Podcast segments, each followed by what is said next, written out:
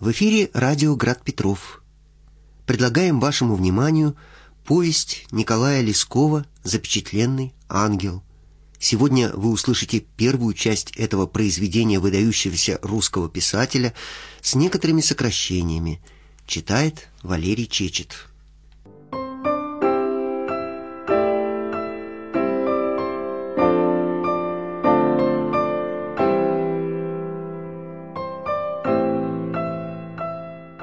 Я, как несомненно можете по мне видеть, человек совсем незначительный. Я более ничего, как мужик, и воспитание свое получил по состоянию самое деревенское. Я не здешний, а дальний. Рукомеслом я каменщик, а рожден в старой русской вере. По сиротству моему я с измальства пошел со своими земляками в отходные работы и работал в разных местах, но все при одной артели у нашего же крестьянина Луки Кириллова. Этот Лука Кириллов жив по сии дни. Он у нас самый первый рядчик.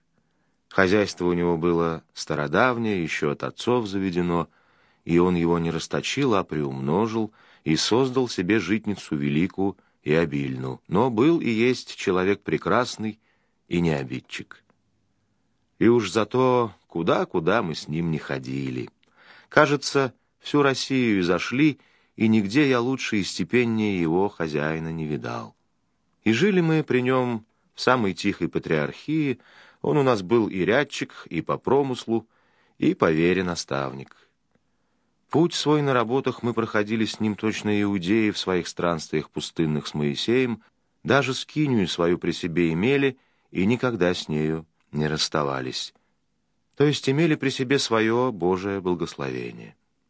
Лука Кириллов страстно любил иконописную святыню, и были у него, милостивые государи, иконы все самые причудные, письма самого искусного, древнего, либо настоящего греческого, либо первых новгородских или строгановских изографов.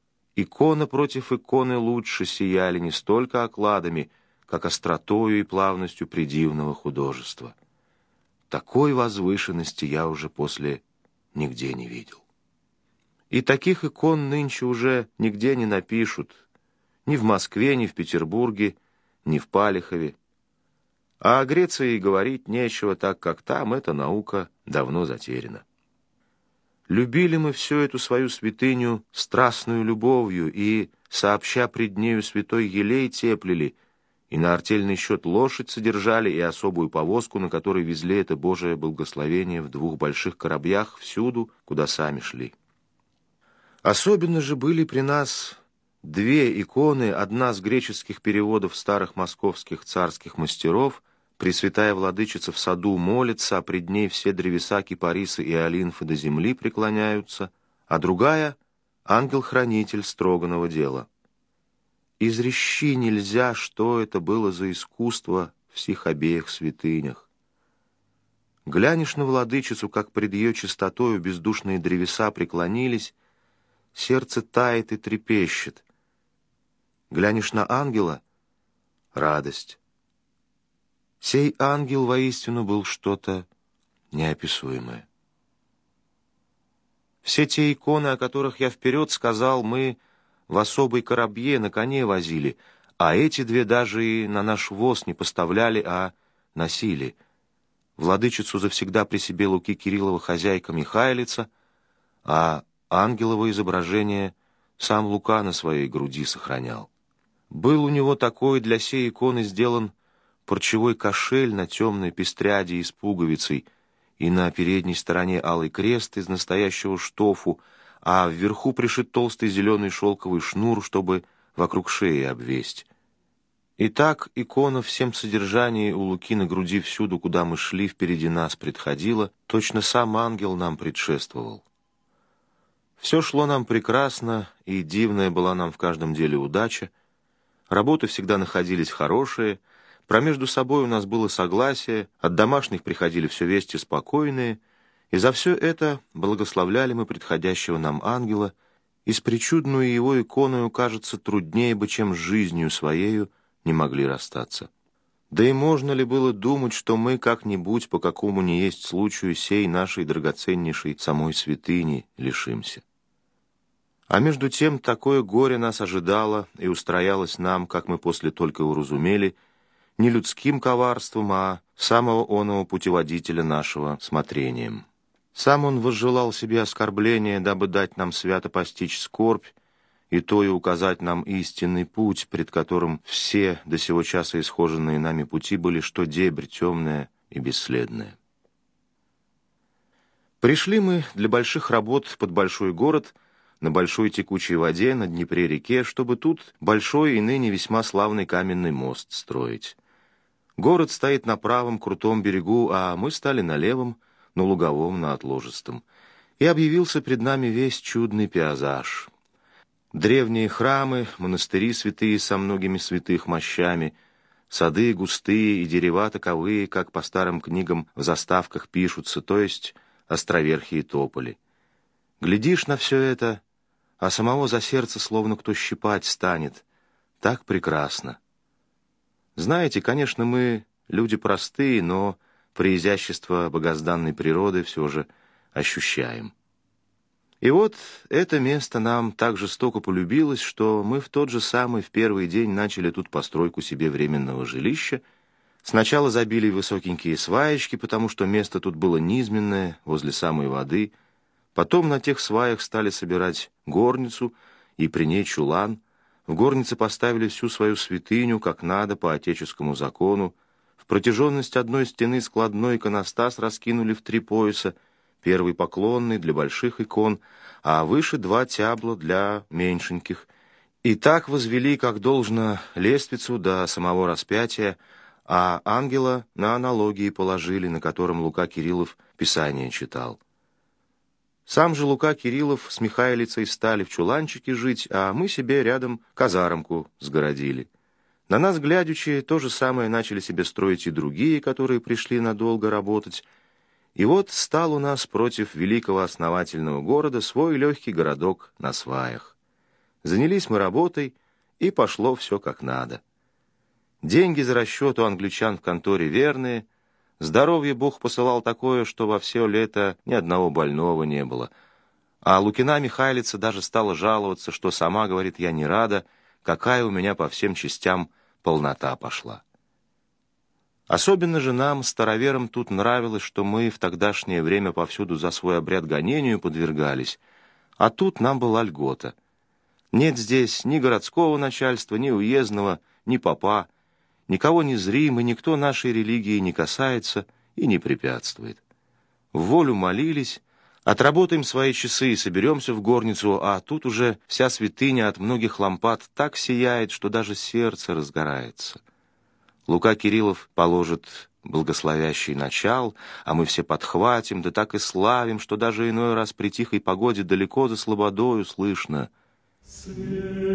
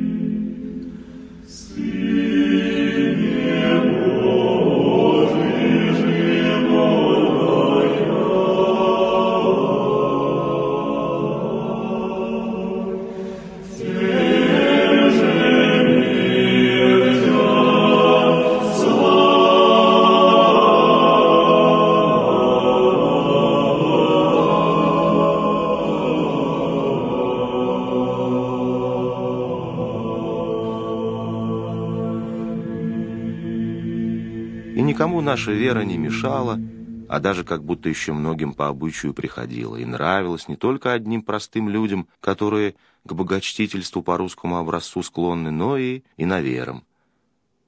Много из церковных, которые благочестивого нрава, а в церковь за реку ездить некогда, бывало, станут у нас под окнами, слушают и молиться начнут. Мы им этого снаружи не возбраняли. Всех отогнать нельзя, потому даже и иностранцы, которые старым русским обрядом интересовались, не раз приходили наше пение слушать и одобряли. Главный строитель из англичан, Яков Яковлевич, тот, бывало, даже с бумажкой под окном стоять приходил и все норовил, чтобы на ноту наше голосование замечать. А потом, бывало, ходит по работам, а сам все про себя в нашем роде гудет.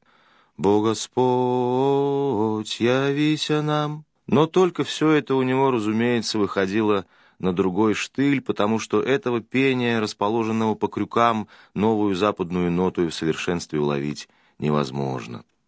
Англичане, чести им приписать, сами люди обстоятельные и набожные, и они нас очень любили и за хороших людей почитали и хвалили. Одним словом, привел нас Господень ангел в доброе место и открыл нам все сердца людей и весь пейзаж природы. И сему-то подобным мирственным духом, как я вам представил, жили мы без малого яко три года. Спорилось нам все, изливались на нас все успехи точно из Амалфеева рога, как вдруг узрели мы, что есть посреди нас два сосуда избрания Божия к нашему наказанию.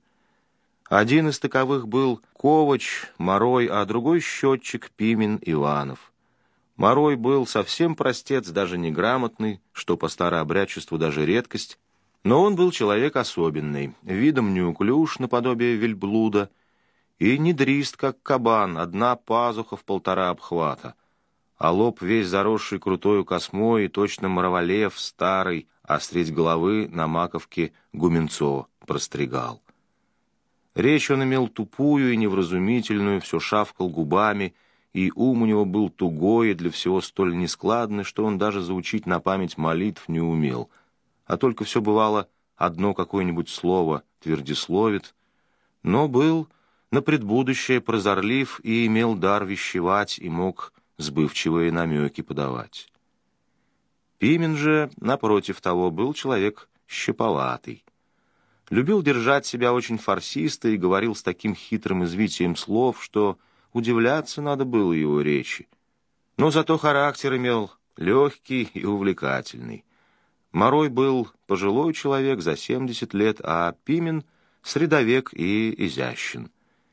Имел волосы курчавые, посредине пробор, брови кохловатые, лицо с подрумяночкой, словом, велиар. Вот в сих двух сосудах и забродила вдруг оцетность терпкого питья, которое надлежало нам испить. Мост, который мы строили на восьми гранитных быках, уже высоко над водой возрос, и в лето четвертого года мы стали на те столбы железные цепи закладывать. Только тут было вышла маленькая задержка. Стали мы разбирать эти звенья и пригонять по меркам к каждой лунке стальные заклепы.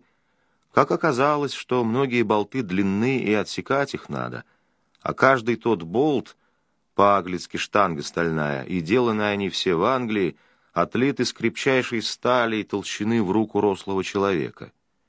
Нагревать этих болтов было нельзя, потому что тем сталь отпускается, а пилить ее никакой инструмент не брал.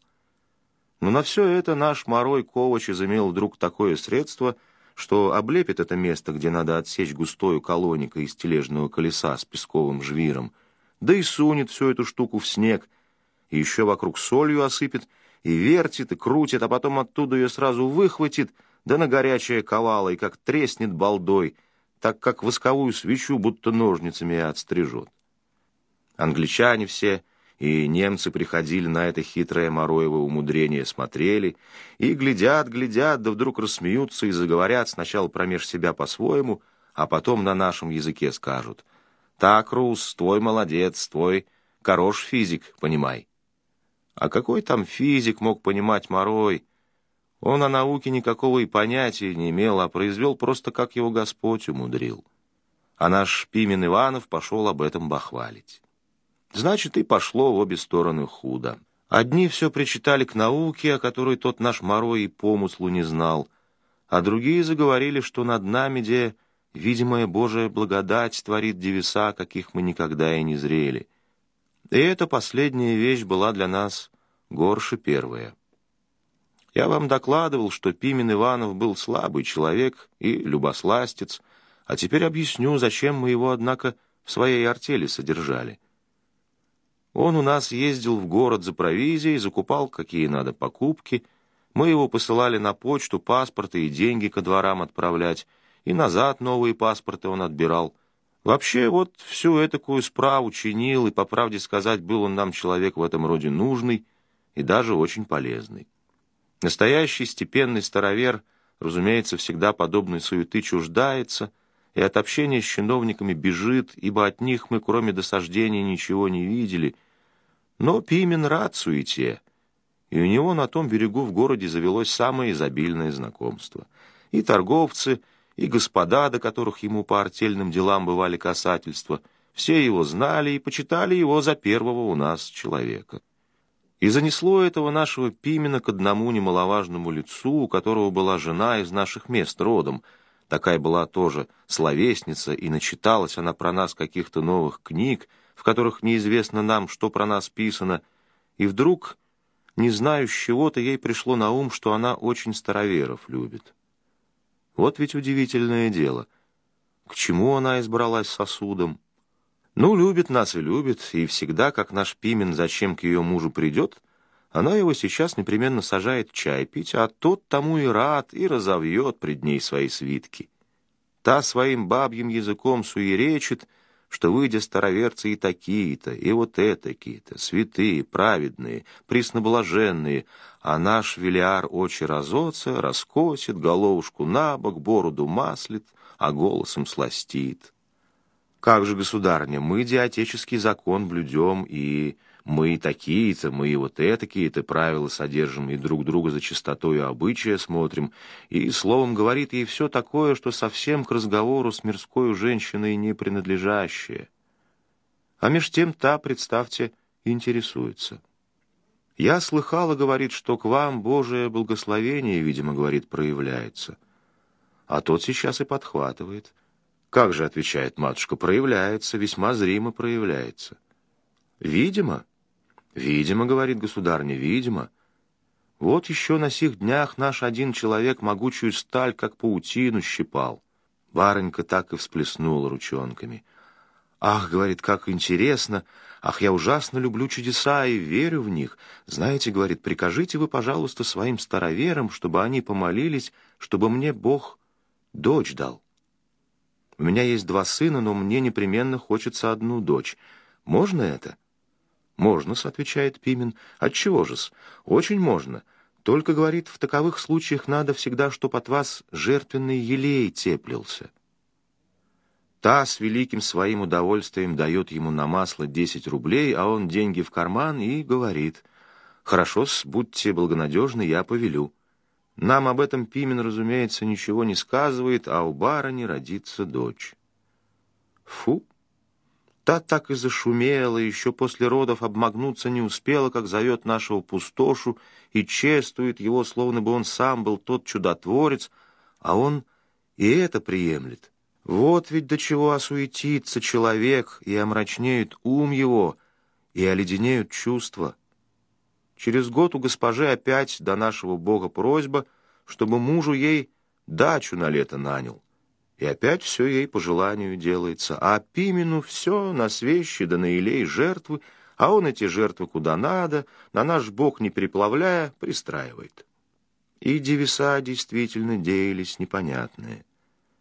Был у этой госпожи старший сын в училище, и был он первый потаскун, и ленивый, и нетяк, и ничему не учился.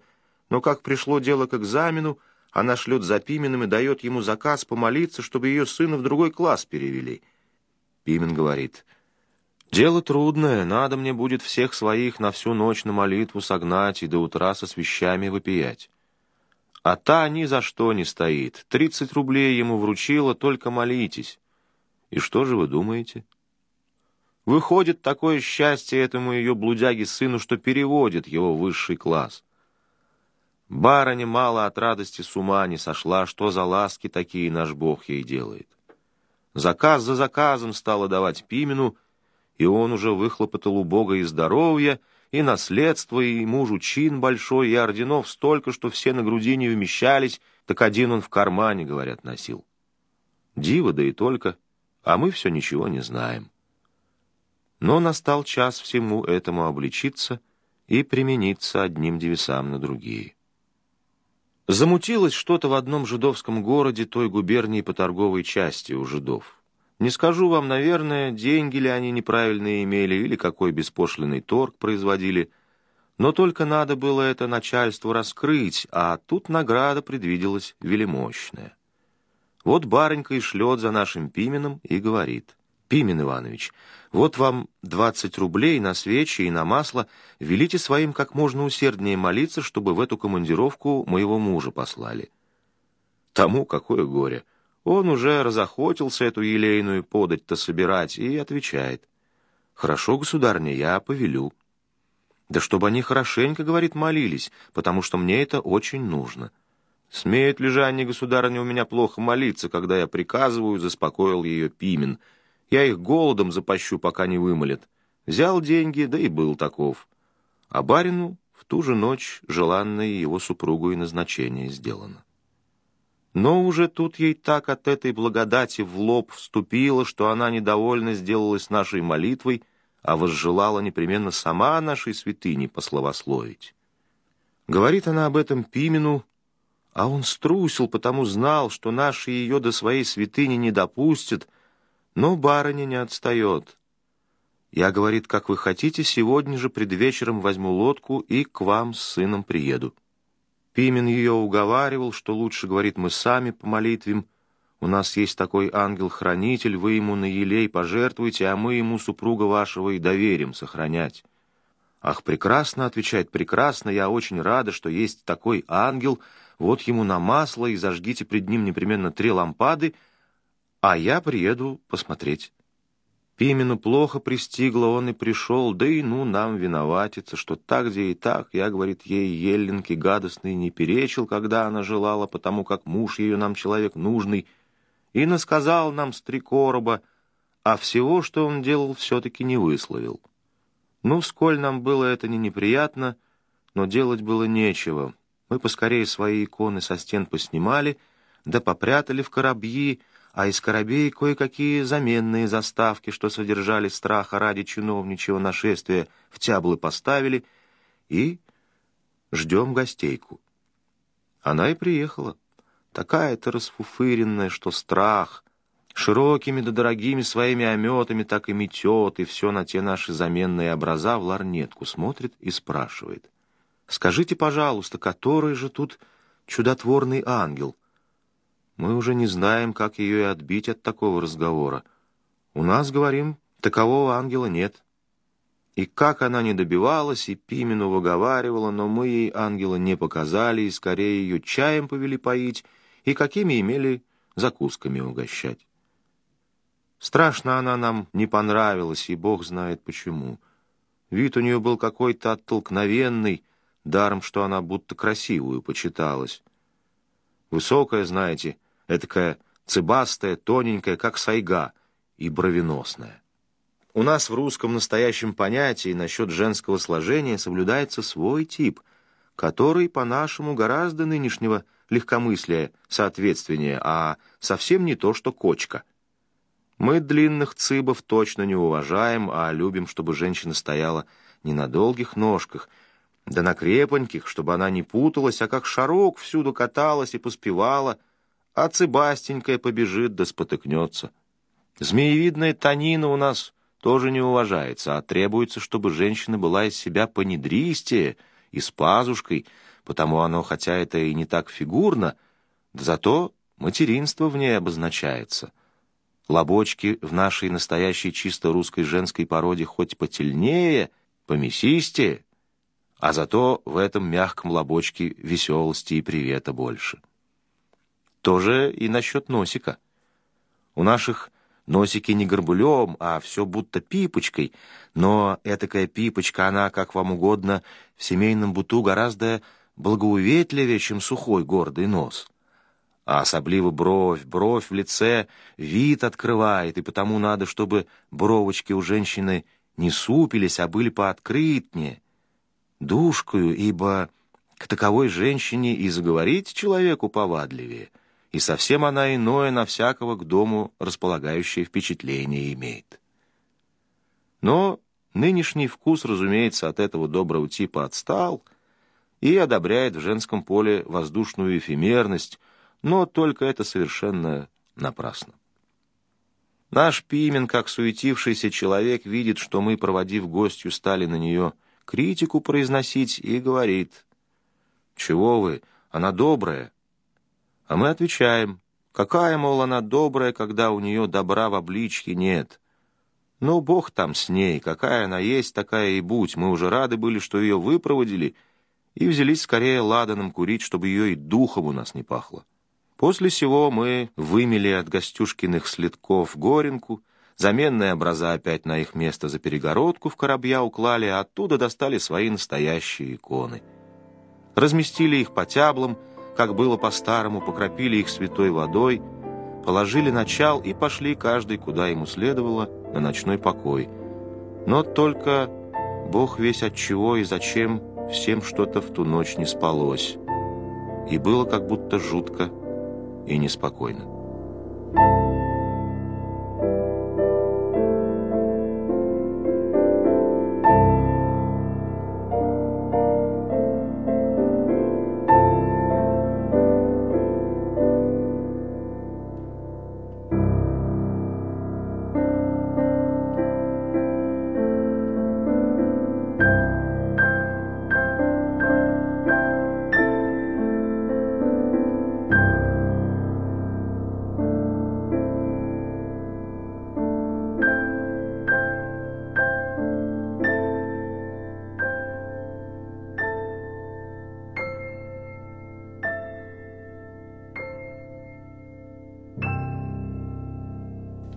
Прозвучала первая часть повести Николая Лескова «Запечатленный ангел». Ее для вас прочитал Валерий Чечет. Продолжение слушайте в одной из ближайших литературных программ радио «Град Петров».